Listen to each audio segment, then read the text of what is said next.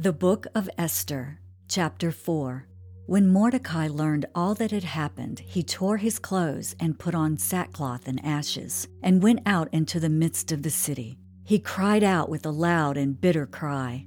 He went as far as the front of the king's gate, for no one might enter the king's gate clothed with sackcloth. And in every province where the king's command and decree arrived, there was great mourning among the Jews, with fasting, weeping, and wailing and many lay in sackcloth and ashes. So Esther's maids and eunuchs came and told her, and the queen was deeply distressed. Then she sent garments to clothe Mordecai and take his sackcloth away from him, but he would not accept them. Then Esther called Hathach, one of the king's eunuchs whom he had appointed to attend her, and she gave him a command concerning Mordecai, to learn what and why this was.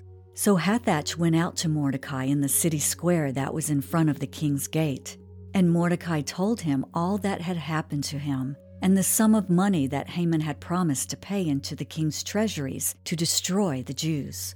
He also gave him a copy of the written decree for their destruction, which was given at Shoshan, that he might show it to Esther and explain it to her, and that he might command her to go into the king to make supplication to him and plead before him for her people.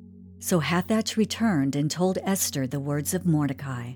Then Esther spoke to Hathach and gave him a command for Mordecai. All the king's servants and the people of the king's provinces know that any man or woman who goes into the inner court to the king, who has not been called, he has but one law put all to death, except the one to whom the king holds out the golden scepter, that he may live. Yet I myself have not been called to go into the king these thirty days. So they told Mordecai Esther's words. And Mordecai told them to answer Esther Do not think in your heart that you will escape in the king's palace any more than all the other Jews. For if you remain completely silent at this time, relief and deliverance will arise for the Jews from another place, but you and your father's house will perish. Yet who knows whether you have come to the kingdom for such a time as this?